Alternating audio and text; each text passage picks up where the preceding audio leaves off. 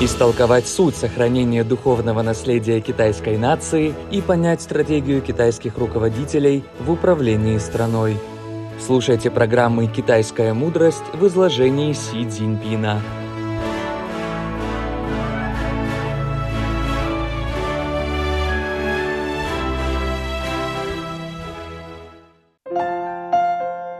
Седьмая серия – Государство не может быть постоянно могущественным, так же, как и не может быть постоянно слабым.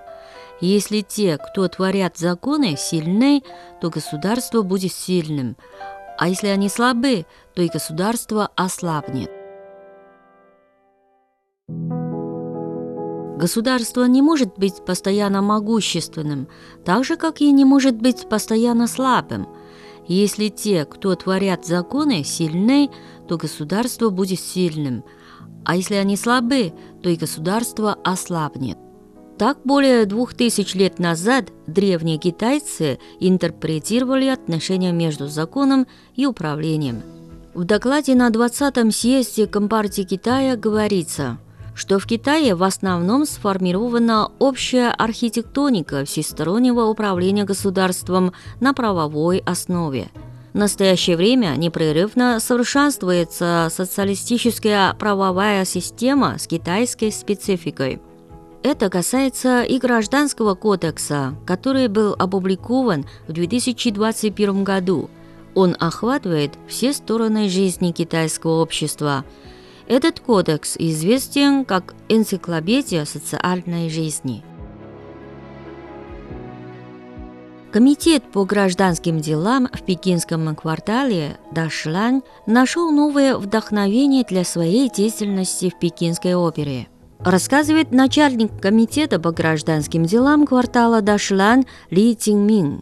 咱们司法所是司法行政机关里的最基层的单位了。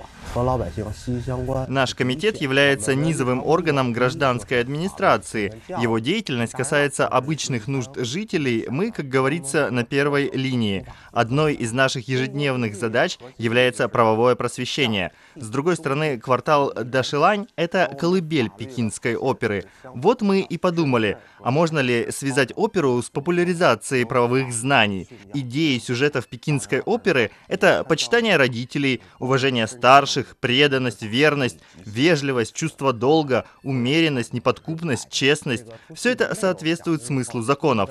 Например, в постановке «Поселок Чисан» рассказывается история о знаменитом судье древности Бауджене. Когда его родители умерли, он был еще ребенком, его воспитывала жена старшего брата. Бао Джен стал судьей. По воле судьбы и закона ему пришлось приговорить родного сына этой женщины к смертной казни за взяточничество. Но Бао Джен всю жизнь о ней заботился. Итак, у нас после спектакля его содержание разъясняет юрист, а люди принимают активное участие в обсуждении. Им нравится слушать комментарии юриста.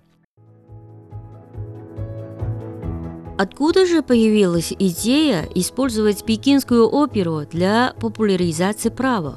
А об этом рассказывает партсекретарь микрорайона Байшен квартала Дашлан Ли Сяохуэй. 我们大栅栏地区呢是老年人比较居多。 у нас в квартале Дашилани проживает порядка 28% пожилых. Их больше интересуют законы, связанные с поддержанием старости и материальным обеспечением пожилых. А во время популяризации правовых знаний, если просто зачитывать законоположение, люди не смогут быстро уловить весь смысл. Поэтому в соответствии с особенностями нашего квартала мы решили интегрировать старинную пекинскую оперную культуру в правовое просвещение, что оживило эти знания. Таким образом, пожилые люди, посмотрев спектакль, могут узнать о некоторых законах и нормативных актах, касающихся их самих. Гражданский кодекс составляли в течение 66 лет. Он охватывает 1260 законов и нормативных актов и фокусируется на основных социальных проблемах, затрагивая все аспекты жизни людей. Гражданский кодекс опирается на приоритет народной демократии, механизма учета мнения людей, а также активного отклика на их проблемы.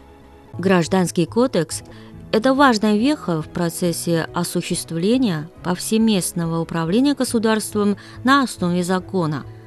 С 2012 года социалистическая правовая система с китайской спецификой с каждым днем обретает более научную и совершенную основу. Китай ускорил продвижение законотворческой деятельности в таких важных аспектах, как государственная безопасность, кибербезопасность, иностранные инвестиции и другие, предоставив надежные гарантии бурному развитию китайской экономики, благосостоянию народа, процветанию и стабильности страны.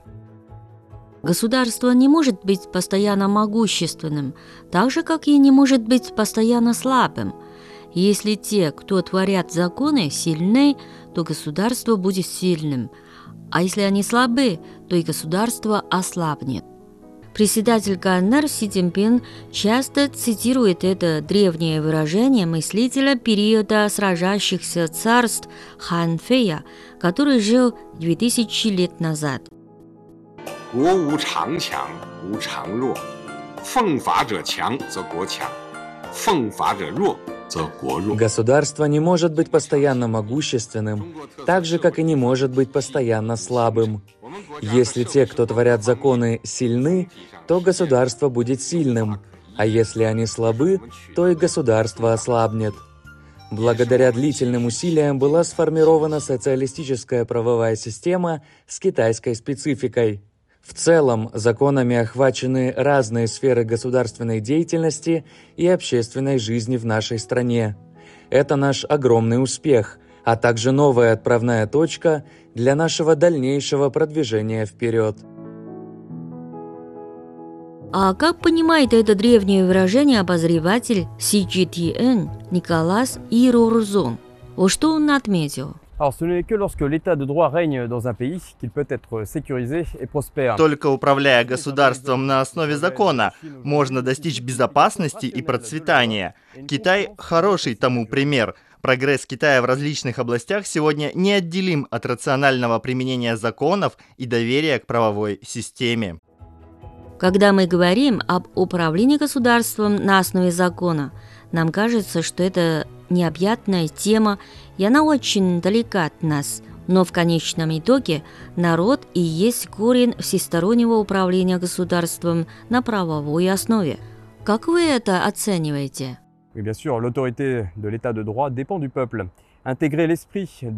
Конечно, авторитет верховенства права должен опираться на народ.